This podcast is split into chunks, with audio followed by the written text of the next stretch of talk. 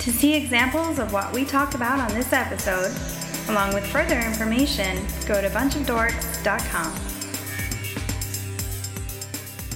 Welcome, everyone, to Two Dimension Podcast, the comic book podcast with no direction. Whoa, whoa, whoa, whoa. Two Dimension.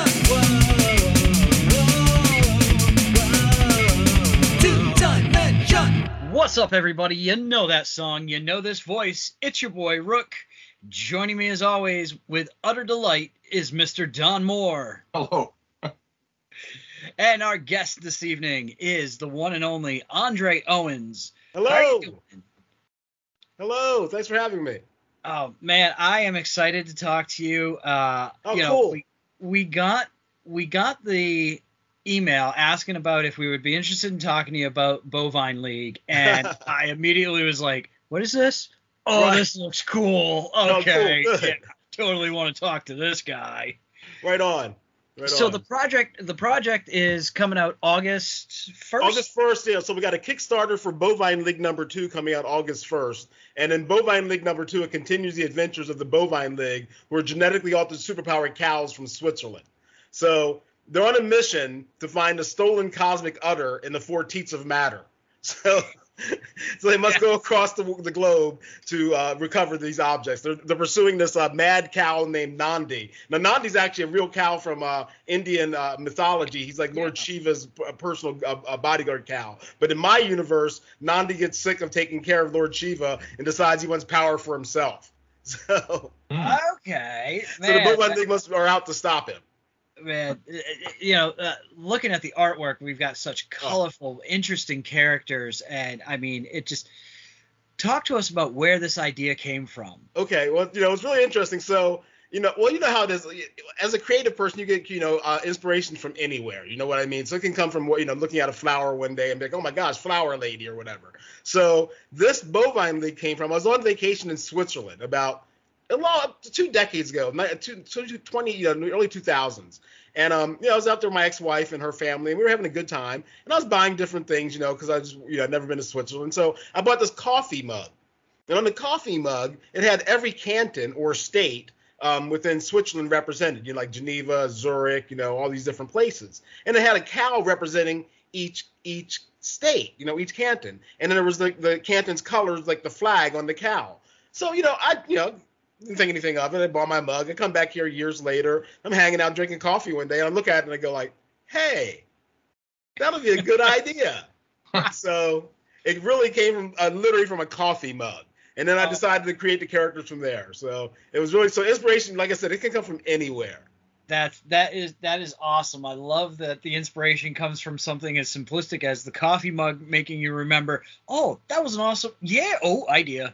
Right. That's great, man. Yeah, yeah, and you know, and, and and like you said, the artwork. You know, the artist is a guy named Christian Alaminos. He's an artist I've worked with on other stuff, other comics I've written. Uh, he's from Argentina, and uh, the guy's just a fantastic artist. You know, and he and we worked so in simpatico about you know what he what you know what I want. He can answer so well, and and like you said, it's so colorful and beautiful. It's it's just it's he does everything I want for a book.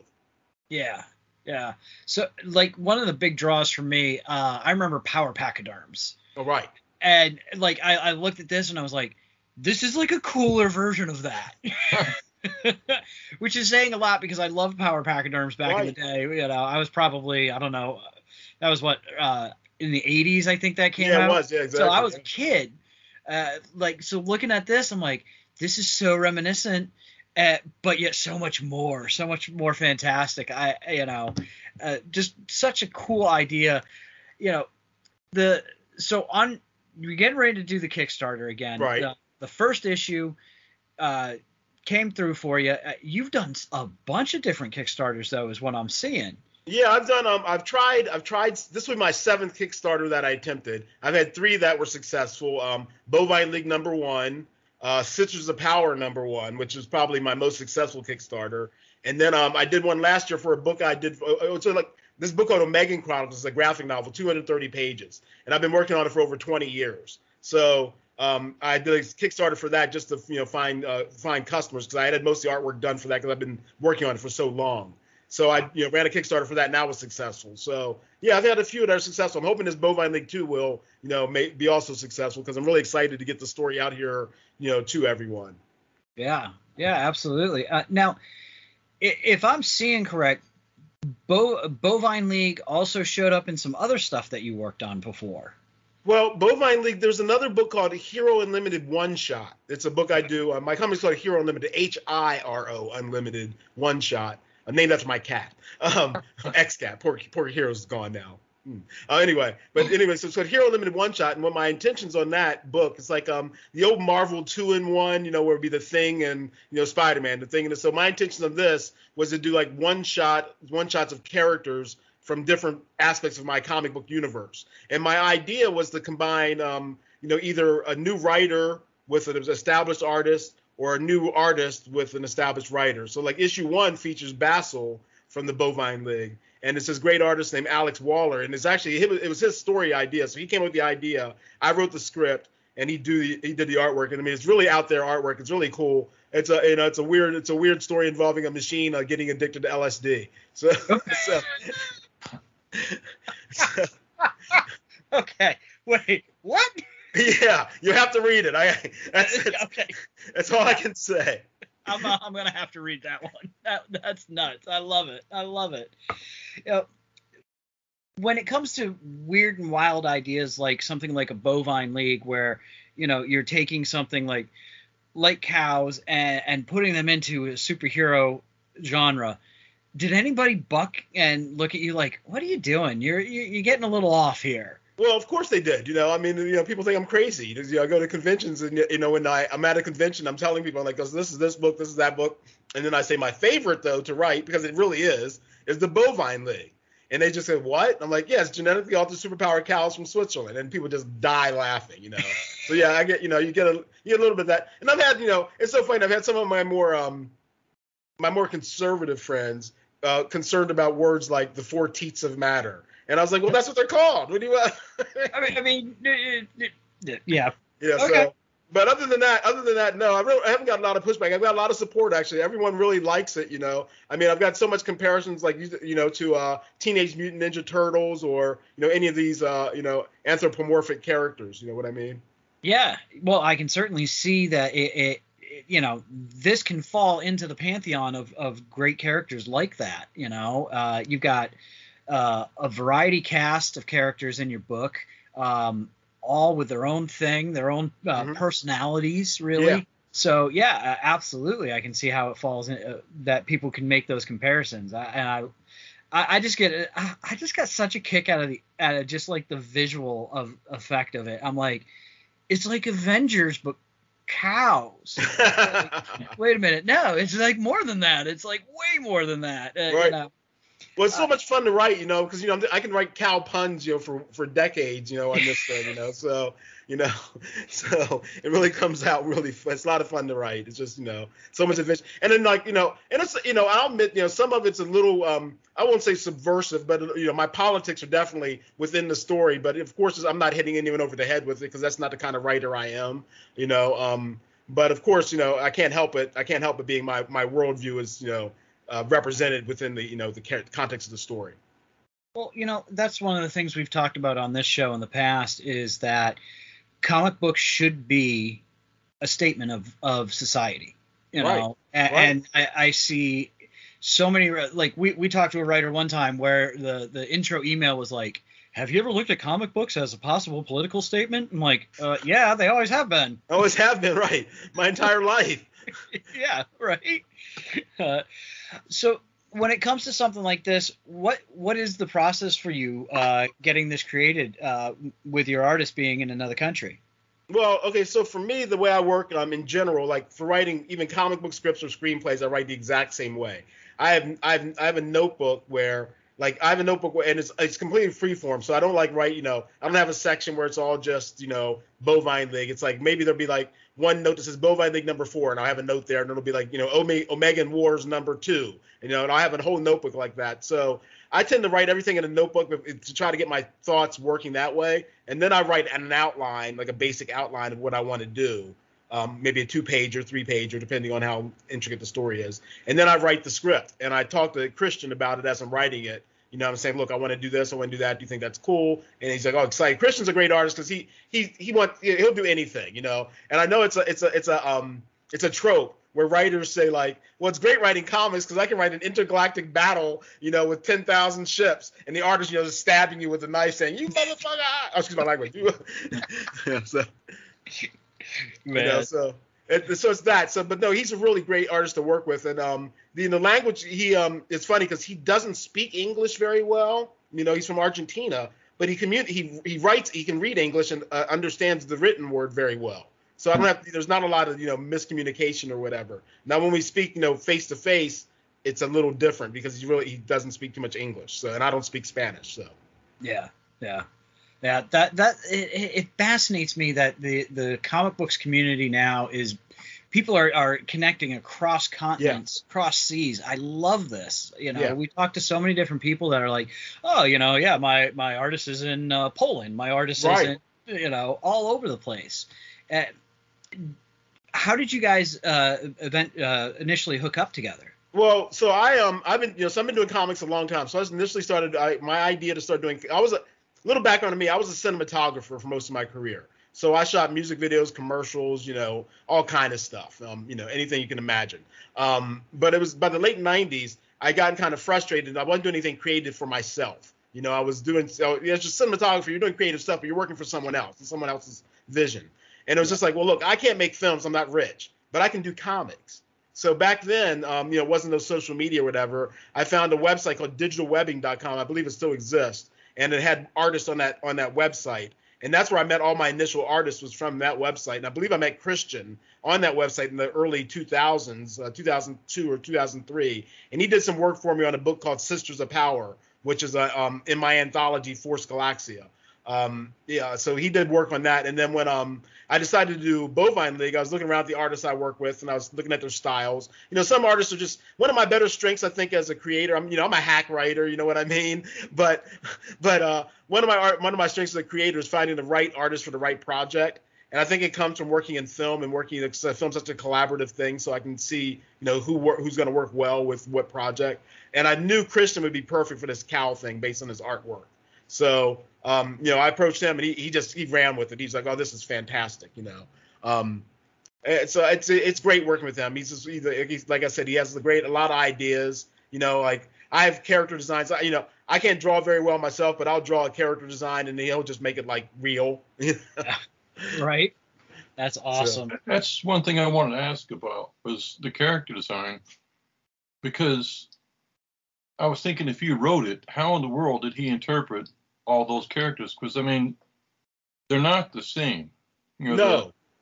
They're, they're... Well, oh, Don, what happened was um, I had a friend, uh, Shy Lurie. He works for uh, Titmouse, actually, now, um, the animation place. Um, but I knew him, I've known him for, you know, for decades. And uh, when I first came up with the idea for the Bovine League, I uh, I actually um, I, I um, um, commissioned Shy to do the character designs. So I've had these character designs. Oh. We'd wait for years before I even, like Shy did an initial poster for me um, before I um, ever really did the book. I had this idea, you know, percolating in my head. So I was getting art, some artwork done, um, you know, of it. So really this guy, Shy Lurie, is the guy who did the initial character designs um, oh. for it. So, you know, then Christian could just pick up on that. And the guy, that's the great thing about Christian. Um, um, he uh, he can do his interpretation of the characters so well. So, for instance, a lot of the villains um, were um, designed by me and a friend of mine in England. So it's, it is international.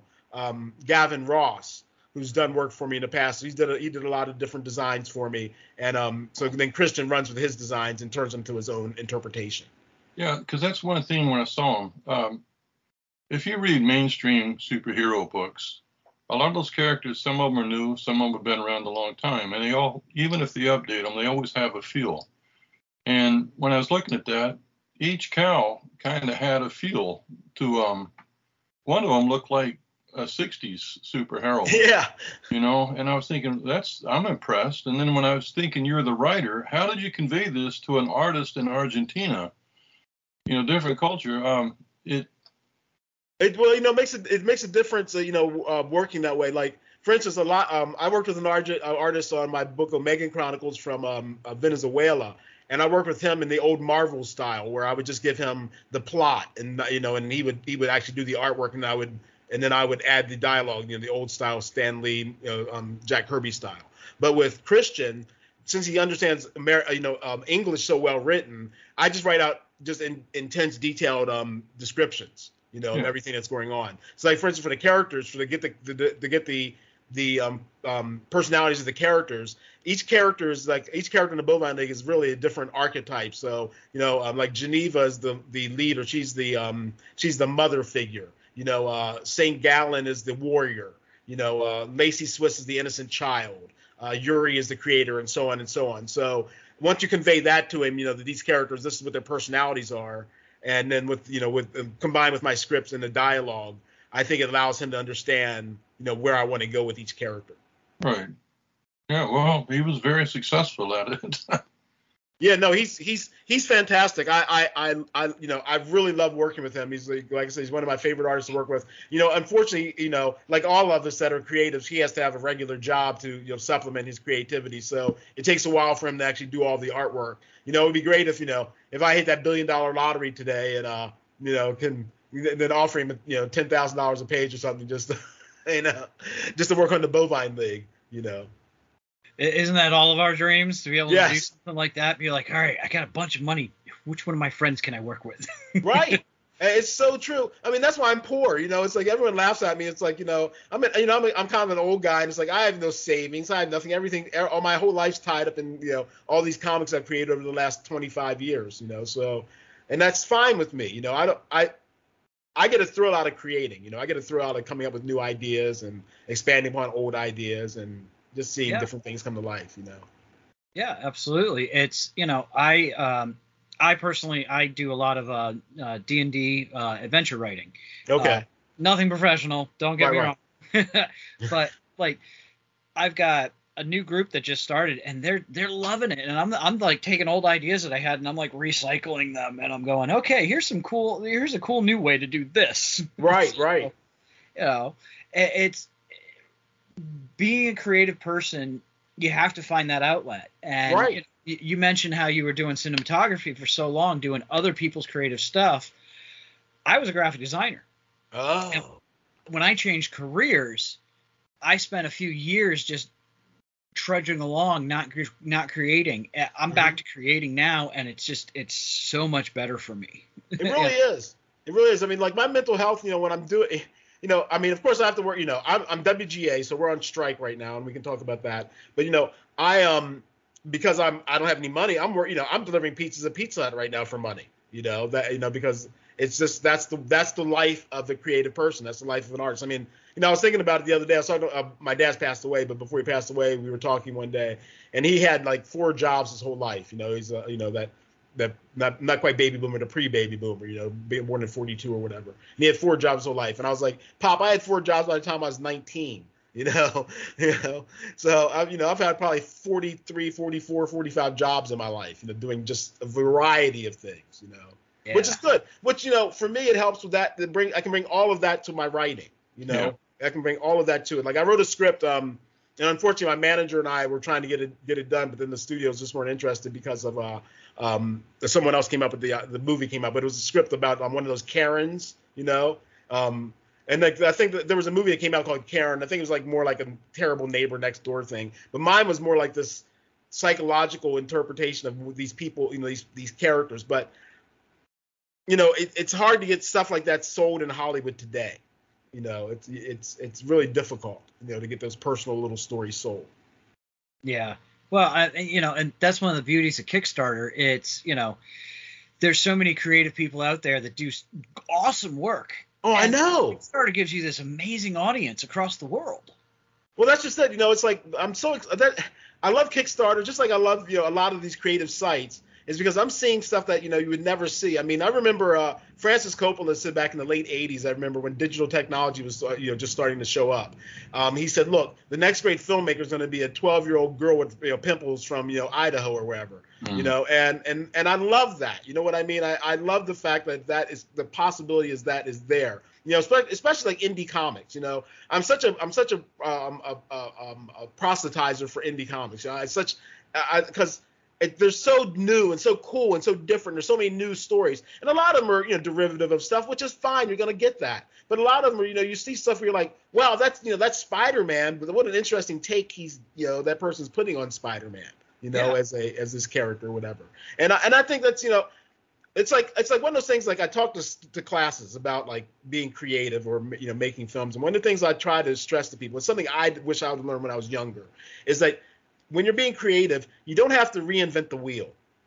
You know what I mean? Like you, you, what you have to do, tell, tell, find an interest, find an interest, tell a story, but find an interesting new way to tell it. So you can tell the story of, you know, girl meets girl, girl loses girl, girl gets girl, right? You can tell that simple story, but that could be a Western, that could be a drama, that could be sci-fi. So the story could be the same. You know, like I try to tell them, you know, you, You have to differentiate between story and plot, right? The story is, you know, the story is what what what it what the what your story is about, what your uh, film, you know, theater is about. The plot is what happens, right? So, you know, like you take for instance like Hamlet. So Hamlet's about a guy who can't make up his mind. That's the story, right? This guy yeah. can't make his mind. But the plot is the same guy thinks his uncle killed his father, right? So you if, if you understand both those elements, I think I think it really works when you're trying to tell a tell a complete story. I think so many people get wrapped up when you ask them what their story's about, they get wrapped up telling you their plot.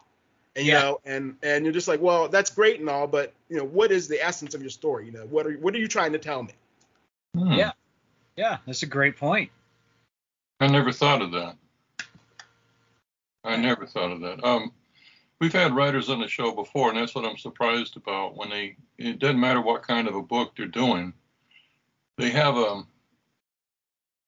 well, like you just mentioned, a way to d- approach it. You know, depression, you know, anxiety, certain things that they're they either deal with or they see. But I never thought about what you said. That's um, that's really interesting. Yeah, well, it's funny. I, did, I didn't come up with it. I'm not that smart. It was uh, it was actually I got the idea of reading Stephen Sondheim, you know, um, a biography of his, and he was the one that talked about story versus plot. And I mean, I read this you know, years ago, and something that stuck with me, and something I try to convey to people all the time because I think it's very important to understand that, you know, because sometimes you know when you're watching a movie, sometimes you know you just you get bogged down in some really intricate plot, and you're like, well, what the hell is this story about? You know, what you know, what are we, what are, what's going on here? What are they trying to say? You know. Um, Yeah, no, and I think and I think that's how people. I don't I don't know if it's something conscious people understand, but I think it's something that subconsciously works on them, and they go like, oh, well, this isn't right, you know. And that's no, not, I'm not saying that there's not a place for like character-driven stuff. I mean, one of my one of my I write plot-driven stories, you know. All mm-hmm. of my comics, my scripts are plot-driven. They're not really characters, you know, driven stories. There's there's there's action happens. I'm you know I'm not um you know I'm not uh, Terrence Malick, you know, I'm not making these gorgeous films that are you know uh, esoteric. But I understand that there's a place for them, you know, and that's in that in that and that's an art form, you know. Yeah. Right. Uh, I want to ask you about uh, you, you mentioned Omega Chronicles. You said this is this was something else that you've been working on for twenty years. Yes. So Omega Chronicles is something. So Omega Chronicles features a character called Francisco de Supergreen. Now, I know he has a funny name, but that's because he was the character I came up with when I was nine years old in Supergreen back in the seventies. That was my my version of Superboy. You know, I grew well back in a little bit. I grew up. I was the only black kid in my elementary school, so I wrote these stories, you know, about these strong black superheroes as a little kid. So, you know, I've written this character my whole life from when I was a kid or whatever, Supergreen, you know, and all these other characters, you know, just like a lot of, uh, you know, comic book creatives did in their lives. Um, but when I came to, when I decided I was going to do change my life from a D P to a writer, I, um, you know, in the late nineties, I was like, well, what can I tell? And it's like, well, I always wanted to do, I love comics, you know, I'm, I'm a, before I even thought I could write, I couldn't think, think of myself as a screenwriter then. You know, I was like, I love comics. So I was like, what comics can I tell? Well, I've always loved my character, Francisco de Supergreen. So I wrote about him. So basically, Omega Chronicles was the first story I ever wrote um, as a comic book writer. And it, and I originally wanted it to be a long graphic novel, but um, financially, my, I was married at the time. My ex-wife was giving me a hard time about spending money paying artists. So um, I, I, I, um, I put it on hold. And then once I was divorced, I could go ahead and spend money the way I wanted. Um, so, uh, um, uh, you know, I started producing Omega Chronicles, and I put it, I have a book called Force Galaxia, which was the first book I ever did. And Force Galaxia is a, um, an anthology that features a book called uh, Supergreen fourteen, which features Francisco de Supergreen when he's fourteen years old and his adventures on Empire City Earth in Cameroon. Um, there's Sisters of Power, about um, all women's uh, team on Earth's rebellious moon.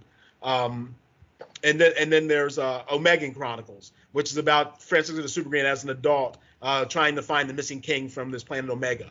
So I did the first two issues of, of Force uh, Force Galaxia and serialized Omega Chronicles in there. Um, but I've been getting artwork done. As I was getting ready to do Force Galaxia three, I decided to pull that out. And I decided, look, I'm just going to release the entire thing as a graphic novel one day.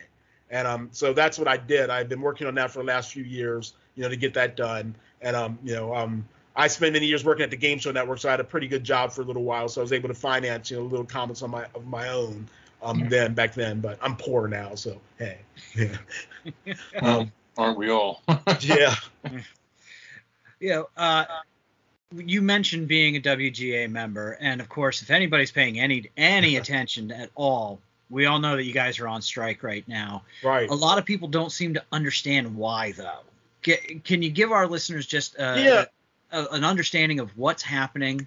Look, there's you know there's ten thousand members. Okay, let me give some some numbers. So just based on numbers, please. So basically, the W G A, we wanted we went to the we went to A M P T, A M P T, A M P T, and went and asked them for four hundred eighty-six million dollars, basically. That's what the numbers added up to, about all the things we wanted. I mean, you know, it's just like, you know, it's like we just wanted basic protections, you know, from like from like A I, that A I can't be used to, you know, originate, originate, you know, originate a plan. We're not saying you can't use A I, you know, no, we're not even saying that. We're saying you can't use it to originate an idea, you know, and, and these kind of things, you know. So we've just, there's just basic things like that. But a lot of it comes down to money, you know, and the, and the, and the studios don't, they don't want to pay us. I don't know if you saw the quote that came from um, one of the studio heads last week, one of the producers, who said, like, oh, we'll just starve them out. We'll let them lose their homes and apartments. Yeah. You know, so, so that's that's what we're dealing with. So, they, you know, when we asked for four hundred eighty-six million dollars, they came back with eighty-six million dollars. Now, literally, Apple by itself in the nine week or eleven weeks since the strike started has lost more than four hundred eighty-six million dollars themselves because Real. of the strike. You know, so it, it's one of these things where it's, it's such a principle thing. So now, in like, look, I mean, there are ten thousand members of the W G A West. There's only like eight percent of us are working at any time, you know. So yeah. there's a lot of people out here that are not even out here. People live all over the country. There's W G A East, you know. There are people in Peoria. There's, you know, writers everywhere in this country that, you know, have do projects, you know, um, that that are not working. You know, and, and another thing they want to do for television. Now, I, I came to the W G A through film. I wrote a script called Reparations um, with a with a partner of mine, Jeff Howard, and I, you know, I got a W G A that way through film. But the, I haven't been in the television room yet. But one of the problems with the television is, um, you know, writers' rooms used to be pretty big. You'd have, you know, six, seven, eight people in the writers' room all working together to compile these stories. And now they've shrunken down to two or three people. You know, and they're, basically they're trying to turn writers into gig workers. You know, yeah. where you come. You have an idea. We get your idea. You're you're through. You're not part of this anymore. You know, we're just gonna run with it this way. And, and it's it, it's once again, it's greed. You know, it's yeah. the greed of the studios. You know, these guys are sitting around. I mean, friggin' uh, you know, Iger makes seventy-four thousand dollars a day. The average the average actor makes seventy thousand dollars a year. We're talking actors, you know, the writers make less than that. I think it's like sixty-three thousand dollars a year, you know, and that may sound like a lot if you live in, you know, Kansas or you live in Missouri, but if you're living, you know, in L A or New York, you, you can't live on that. You know, right. There's no way you can afford to live on that. I mean, that's one of the reasons I've been like, I'm, I've been, I was priced out of Los Angeles. So I've moved around in the last, like, since the pandemic, I've been moving around to different places, living with the kindness of friends, because my rent was eighteen hundred dollars for one bedroom. They raised it to twenty-three hundred dollars. And it's just like, there's no way I could afford that, you know. I just, I just, I just don't make that kind of money, you know. I, I don't, yeah. uh, you know, even on my best year, I can't really afford that kind of, that kind of rent. So, yeah. you know, they're pricing people out. So one of the things is, you know, we need to be fairly compensated. You know, these guys are making, they're, they're paying themselves just millions and millions and millions of dollars and then claiming poor, you know. Yeah. And, that, and this, you know, I don't know if you saw Fran Drescher's impassioned speech, but she's absolutely right. You know, they, they're trying to, they're trying to break us. They're trying to, you know, they're trying to, they're trying to say, like, look, you guys can't stand up to us, and we are, though. That's the thing about it, you know. And I don't know if you saw the Teamsters are talking about striking at U P S. And now, if they yes. go on strike, I mean, there's, there's only look, there's ten thousand writers, one hundred sixty thousand, one hundred sixty thousand actors. There's what, three hundred fifty thousand, you know, U P S Teamsters. So I mean, and that's gonna, you know, so these people, you know, they've got to share in the wealth. I mean, you know, that's that's the thing about it. Yeah. I think, I think, I think for too long, we've seen a disparity of income and, and not and no one standing up to them. And, uh, and you know, I'm proud to be part of the W G A, who's part of the standing up to these guys. Well said. And that you Thanks. are correct. Yes. Yeah. Yeah, absolutely. Uh, you know, uh, basically, it's going to come down to this. Uh, you can either support W G A and strike, or you're wrong. Right. Well, I mean, that's just, you know, that's one of the things I was. Uh, someone asked me, like, what can people who aren't part of the W G A or aren't part of this, uh, the um, you know, normal people, what can normal citizens do to support us? I was like, support us. Don't be on social media complaining about rich writers and actors and spoiled this and that and other thing. You know what I mean? Support right. us. Understand that we're trying to. We're stand. If they replace us with some of this stuff, they're coming for you next. I hate to be that alarmist and say those kind of things, but you know. To be honest with you, I don't know if there was a, there was this thing going around the internet I saw where someone had asked ChatGPT, you know, what would be easier to replace, a C E O or a writer? And the ChatGPT was like, oh, C E O, I can do, you know, I can write the, yep. I can do the C E O's job easy, because it's all about analyzing trends and all that kind of stuff. And that's what that, I mean, that's the thing, you know, what A I is great about for that kind of stuff. You know, it's great about for writing, you know, S E O stuff and, um, you know, P R and marketing. You know, it's going to hurt those industries, I think, but it's perfect for that kind of, that kind of writing. Yeah, yeah. It, it you know when when it comes to something like, and and I'm I'm gonna say it, and I don't mean to offend anybody who happens to be in this kind of industry, accountants accountants yeah. can be replaced by things like A I right. because it's number crunching. Right. You know. Uh, well, no, I mean, and you know, people complain about it, but look, every look, and and I'm part of, I'm a writer, but I'm gonna say this: every every new technology disrupts industry. Yes. You know what I mean when it comes about. And and we and the thing about a lot of my artist friends were upset about it, you know, when, when A I first showed up, and I kept saying like, wait, you know, when you'll get paid is when when it starts making money, and the lawyers get involved. Yep. That's when that's when things change. And like they, you know, that's why the, that's why our union is standing up, you know, because yep. that that's what we have to do, you know. But that's when things change. When money when it starts making money, you know how the you know how this capitalist system works. When it starts making money, that's when the lawyers get involved, and that's when it's like. You may only get zero point, like you know, like like the poor musicians. You may get zero point zero zero three three cents, you know, yeah. for every stream. Yeah. But, you know. yeah. For, from a graphic, des- from a retired graphic designer who worked for musicians, trust me, they make no money. Right. I make no money. right. No, there's look, and I mean that's just it. I mean, we who've worked in the creative industry understand that there's, you know, people think that. People think like, like for instance, people think Hollywood's this big liberal place, you know, with all these, you know, crazy libertine people, and it's like, yeah, some, you know, a lot of the creative people are. It's just na- that's by nature they are. But the town isn't. The town's town's very conservative. The town's very about money. You know, the town's very about making money and holding on to money and wealth. And yeah. I mean, you know, the income disparity in L A is is outrageous. You know, I mean, I just rode drove down. I met um, one of my old professors from college came to town, and a bunch of us met with him. And I drove down this area in a Burbank called Forest Lawn Drive that goes along the cemetery there. And the last time I was there, it was completely empty. Now there must be three hundred R Vs lined up there, you know, because there's, that's all people can afford to live. You know, it's like I was talking to a homeless man in Hollywood one day, and he had a whole setup. He had a little couch, and he had a, you know, little um, little array, um, um, um, um, um, uh, uh, radiator for heat. You know, had his little thing. Every everything really nice there. And I was like, hey, man, you know, you got all this nice stuff. What's going on? He's like, well, I have a job. I was like, oh, really? And he said, yeah, but the problem is he can't afford to get rent in L A to pay a first month, second, you know, last month. And yeah. he can't. He just can't make enough money to do that to afford a place in L A. And that's one of the problems. Yeah. Yeah. Well, and, you know, it's it's everywhere, too. Um, yeah. You know, uh, we're getting way off topic here for a second. Yeah. I'm sorry. sorry. No, we're good. We're good. Uh, we're from Florida. Okay. And. I have friends that saw their rent jump from six hundred dollars a month for a small five hundred square foot apartment to eighteen hundred dollars a month. It, it, like these are people in the hospitality industry, bartenders, right. bartenders. They can't afford that. They can't afford this, you know. No, I don't. It, I don't. I don't understand what they what. I don't understand what landlords are expecting of us. You know. Yeah. Um. I really don't. You know. I don't understand what they think we're gonna. You know, how we're gonna keep coming up with this money. Yeah. Yeah, I, I don't either. I don't either.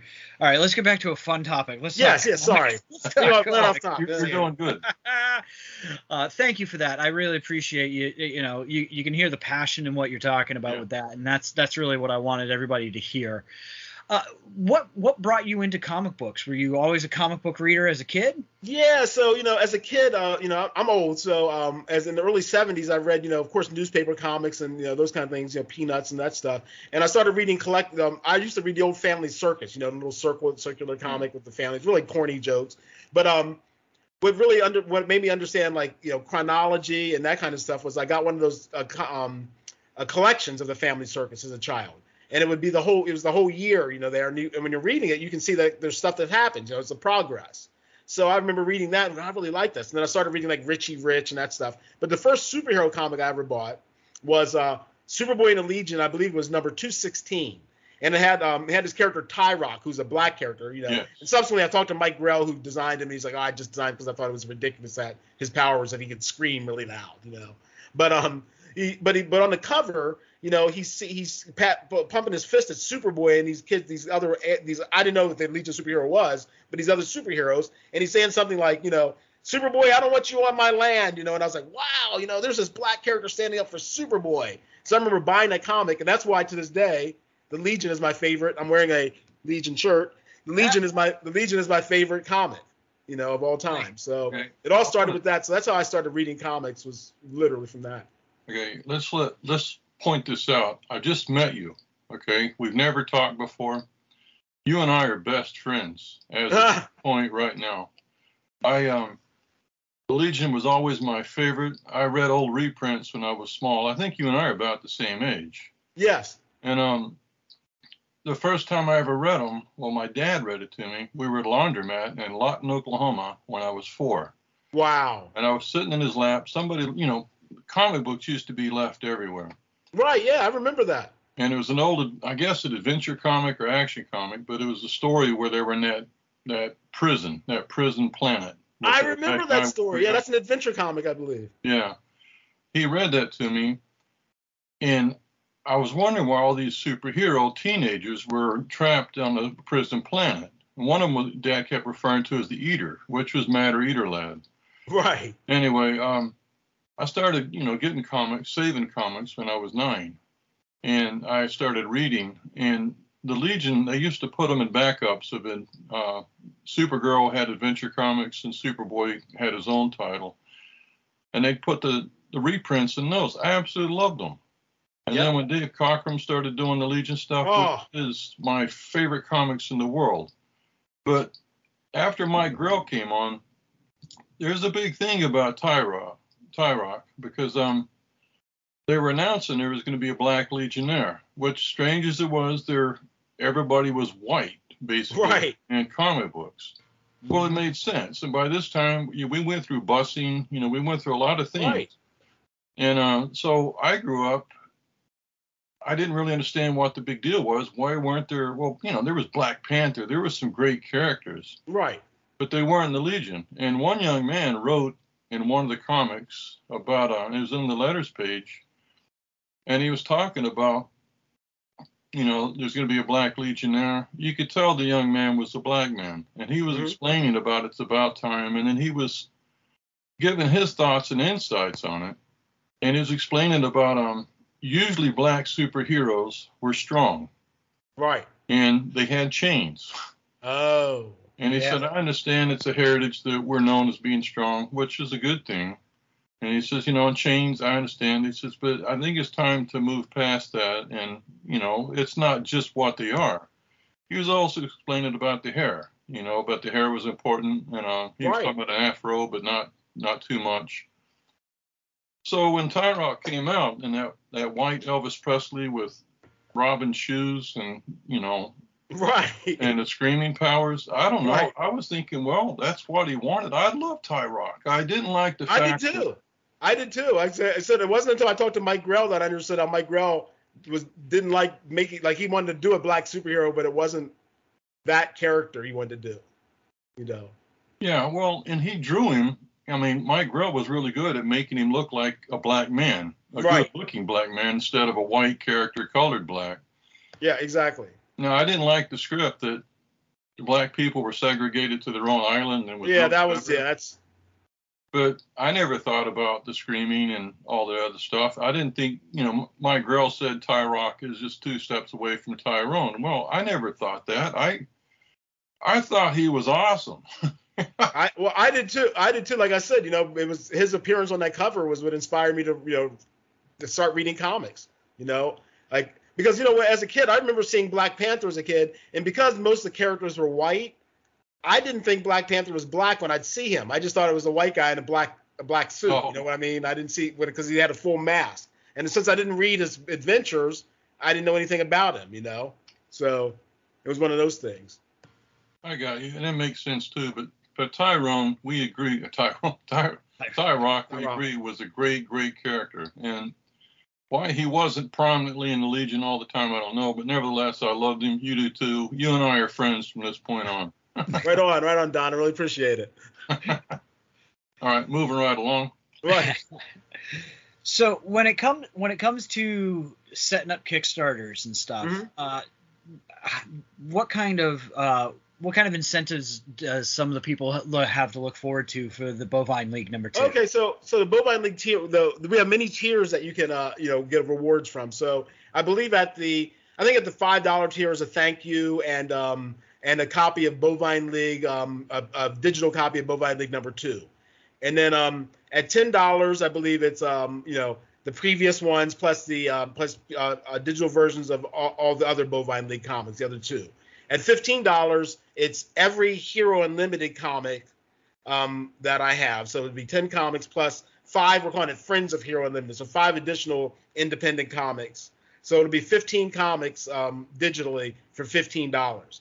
And then at twenty-five dollars, you get the, the fifteen comics, plus you get the physical copy of Bovine League number two.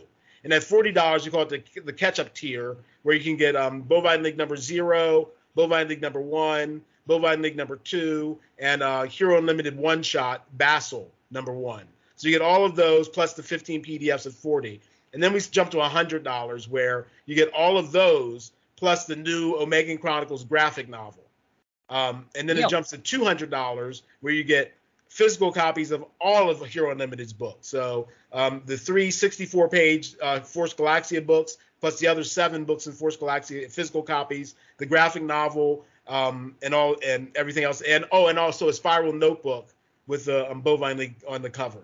And then at five hundred dollars, we have two special things. We have um, one of my friends, uh, a filmmaker named by the name of Daryl Wharton Rigby. He's um, a great filmmaker from Baltimore. He does uh, he lives in Japan, so he does a lot of like uh, um, American films in Japan, sort of. It's interesting stuff he does. But um, for five hundred dollars, you get a one-hour Zoom session with him to learn the ins and outs of you know indie filmmaking um, and uh, you know how to how to do that if you like. And also at the five hundred dollars Zoom, um, a friend of mine, Russell Farmarco, who's um, a longtime sound designer and sound editor um, in the film industry. He's worked on literally two hundred fifty different films, you know, from, you know, worked with every director from Werner Herzog to, you know, I, I can name the n- number of directors he's worked with. So he'll take you on an ins, in, ins and outs of what it really is about, you know, how, why they make, you know, sound decisions and how we're doing A D R with actors and let you understand that perspective of, you know, filmmaking. So that, all of those things are, you know, the, the tiers. Plus we'll have, if we make our uh, minimum, uh, we'll have uh, stretch goals. Uh, we'll have new art by an artist named by Julian Herring. And then um, one of the great artists that everyone loves that works on the Bovine League that does artwork for us sometimes is a woman by the name of Ellen Natalie, and she does a lot of great anthropomorphic characters. So we'll have a lot of uh, tiers and rewards if we get to the, you know, we get to the um, minimum. So I just want to say this. So for five bucks, you're doing the digital copy? Five just, bucks, you get the digital five copy. Bucks. Five bucks. Just for five bucks, you get the digital copy of Bovine League number two. Like that's just typ- that's typically like the support this without getting anything from it le- uh, yeah. level. Uh, but you're like, hey, for five bucks, I'm not I'm not just gonna say thanks. I'm gonna say here's right. a digital copy here's too. A digital yeah. copy, yeah. That's you know, so that's awesome. Well, what I'm hoping, you know, what I'm hoping is that um, because you know, I, I'd like the forty dollar tier to be the one that people go to that do the catch up, so people that haven't read before will read all of the books and understand what's going on. You know, I mean, I like, you know, of course I've got a, I've got a group of fans that, that t- tend to support all my books. Shout out to Michelle Janey Foyles, who supports every book I do. She's one of the first people to go, you know, to buy, goes to Kickstarter. I'm going to make a special tier for her one day. So shout out to you, Michelle. Thanks. That's Michelle. Awesome. That's awesome. I love it. All is, right. So. Well, is there, is there a place you have where people can buy your older work as well? Yeah. Yeah, Don, you can go to um, hero unlimited dot com. So it's H I R O unlimited dot com. So hero unlimited dot com. All of my books are there. You can get everything there. The uh, I mean, it's a little more expensive because there's shipping and handling involved, you know, um, um, you know, more than the Kickstarter. But, you, you know, definitely go to my website. You can find all that stuff there. Um, let's see what I got there. I got the Force Galaxia books. I've got the Sisters of Power book, which is a really fun book. Um, I've worked with a writer by the name of John Crosby on that. I've got um I've got uh, oh Milky Way Defense Marines, which is my uh I wanted to do like a Sergeant Rock uh, book, you know, that was my idea. So I had this woman by the name of Melody Stone, and she's the leader of the Milky Way Defense Marines. So it's just, you know, my little homage to that. Little, little so. Sergeant Rock style, man. I, that that was my dad's book. He ah. loved that book, and I found uh they they they redid it. Gosh, what? Mm, uh, fifteen, twenty years ago? I think so. Yeah, I, and I got it for him, and he was just like, "Oh, this is oh, this is awesome! Where did you? How did you find an original copy?" And I'm like, "No, no, no, Dad, Dad, that that's new. That's new." Right. I'm yeah, like, that's I love you. Though. I'm not hunting down an original copy of Sergeant Rock. Sergeant one. Rock again for yeah. yeah. uh, so.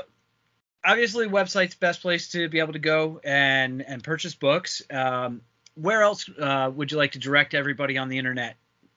Well, you can go to uh, you can uh, you can find me on social media um, at Red Skew, so at A R D S K E W on most social media. The new threads and my um, uh, Instagram is um, Red underscore Skew. So you can find me as Red Skew at Red Skew uh, throughout social media anywhere. Um, like I said, my website's probably the best place you can go to. I um I hope that you guys will link the uh, my Kickstarter uh, page on on your page, yeah. So that'll be there. one hundred percent. Um, other than that, yeah, that's about it. I um we I used to have a like um during the pandemic. I can say one other thing uh, that that we were doing was interesting. So uh, a bunch of my friends and I got together and we decided to do a, um, a distribution company for Black Indie Comics. So we were running that for a while. We're trying to get that back up and running, but we had about eighty books on the site at one point before. It just wasn't making enough money for us to, to justify keeping it going. We weren't getting enough stores involved, but we're pro- trying to bring it back because there's, you know, there's so many com- you know, there's so many indie comics out there. You know, there's so many great books out there, and I really think that there's got to be a way to get them out. I mean, before the before the strike happened, I've you know, I because I've been in Hollywood so long, I've some pretty good connections at different studios, and one of them is Universal. So I've been taking like just every one of my friends' books over there, you know, trying to show them stuff. Like I took one of my friends' books to Sci-Fi at Universal, and the guy loved it, but he's just like they're not doing. It was too big for them. Like Sci-Fi says, like they you know they were do they tried to do like a Guardians of the Galaxy type you know big story, and it just wasn't. You know, financially uh, worth it.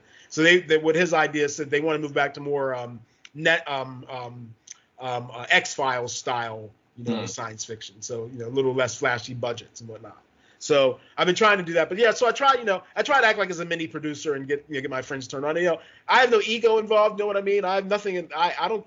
It'd be great. I, I don't care if any of my friends make, you know, it, all, it helps us all out. You know, that's the thing I love. That's the thing about the indie world, you know, like so many of my friends have done things like um, Sebastian Jones with Stranger Comics. I, you know, I, I originally did Comic-Con with him back in the early, uh, back in the two thousand eight, two thousand nine. Now his book is, you know, his, his comedy exploded. I think he's got an H B O deal, you know, so you know, people are doing a lot of things that that's really exciting. That's awesome. I love that. I, I love the idea of the publishing company, too, because it, it, black writers and artists do not get enough visibility out there. And anything we can do to help with that when you when you kick that off again, please let us know. Thanks. I'll reach out. I'll reach out to you. Yeah. I mean, it was really good, you know, because it was like we had so many. We were able to find so many different, you know, people that had, because there were so many different books, you know, it wasn't just straight superhero or this or that. It's like, a, like you said, it's, it's it's stories that aren't in the mainstream, you know, yeah. and, and it's stuff that just doesn't get out there. And that's, you know, it's one of the things I try to say that I was saying this earlier, but one of my friends was saying, you know, I try, I try to read and watch things that I may not be that quote or quote unquote for me. You know what yeah. I mean? Mm-hmm. And um, I know a lot of people don't. You know, and I think it's a shame. You know what I mean? So, you know, like, like for instance, I watched that, like the um the show Pose that was on about about the uh, about the yeah. ballroom dancers.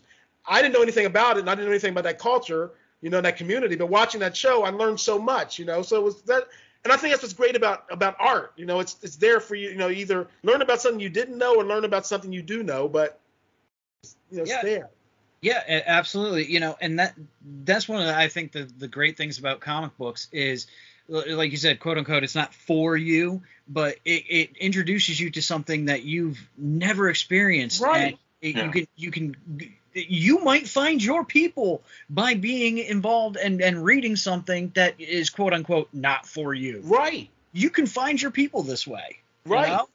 Yeah, well, that's the thing about it. You know, I I, ch- I try to be as open-minded as I can about, you know, people's artwork. You know what I mean? Be it film or television. You know, I'm not one of these people. You know, maybe because I've worked in the creative field for so long. You know, I just don't I just don't bash people's artwork and say it's trash or it's this or it's that. You know, because I know what goes into making it. I may not like it. It may not be for me. It may not be very good. But I'm not gonna just disparage people's, you know, their, yeah. their art. One of Don's favorite things to say is they got that work done. They got the work done. They they they had the idea, they had the passion to make it happen, and they got the work done. Right, because it's not easy. No, I'm no. Not, you know, it's not easy. You know, people ask me about making comics. I was like, look, you know, it's a sacrifice. You know what I mean? I like I haven't been on vacation in years. You know, because every spare penny I have goes into making comics, which is yep. fine with me. That's what I want to do. You know, that's what I love to do. You know, and that's because if I didn't do it, what I, like I say to people, I'm like, what else would I be doing? You know, yeah. when I, I'll be writing scripts and not selling them like I've been doing anyway. You know what I mean? So at least when I write a comic, there's a there's a an end to it, you know? Yeah, yeah, absolutely. Well, um, somebody we've had on the show a couple times, uh, Anthony Stokes, he he he straight up told us right right in, right in his interview, he goes, I want to be a screenwriter. I I, right. I would prefer to be a screenwriter. He goes, but I don't have, uh, but I can do comics. Right. I, I can make comics and I can produce comics, and he's an absolutely fantastic writer. Yeah, yeah, yeah. I was gonna say I've I, seen his stuff. Yeah. Yeah, yeah. Okay, you're familiar with him. Yeah. yeah. I love, I love him, man. He's yeah, awesome. He's, yeah.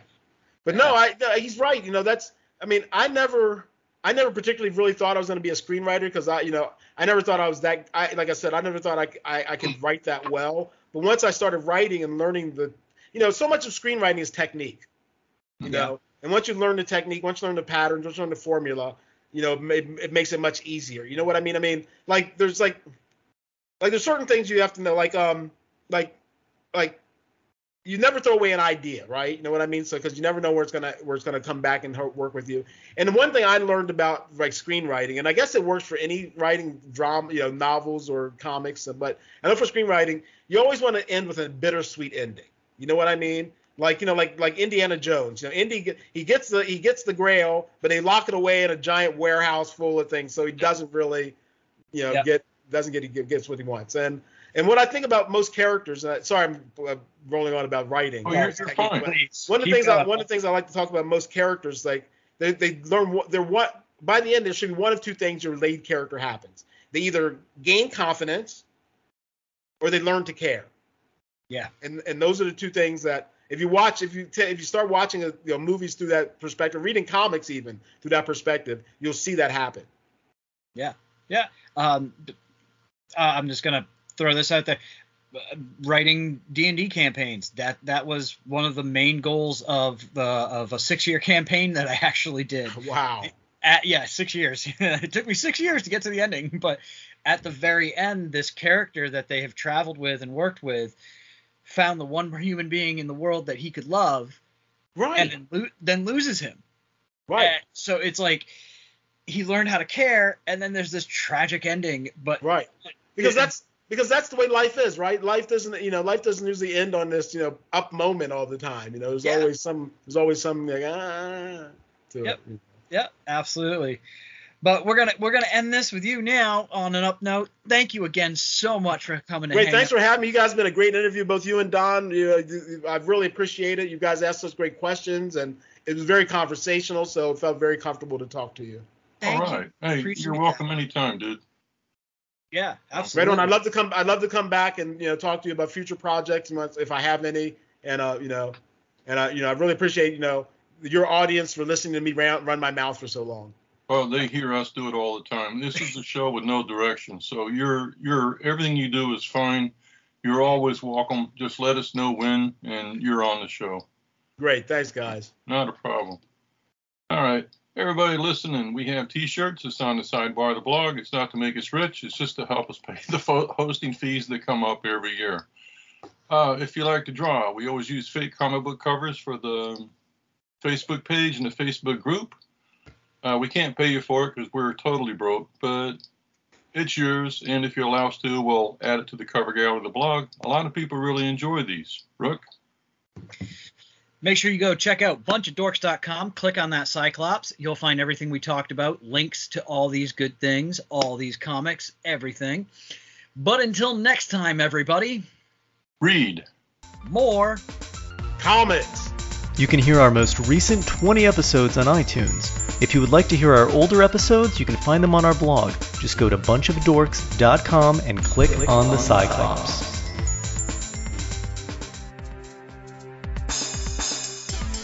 Two Dimension can be found on iTunes and Stitcher Radio. If you like what you hear, you can subscribe, rate, leave a review, tell a friend, or like us on Facebook. Thanks for listening.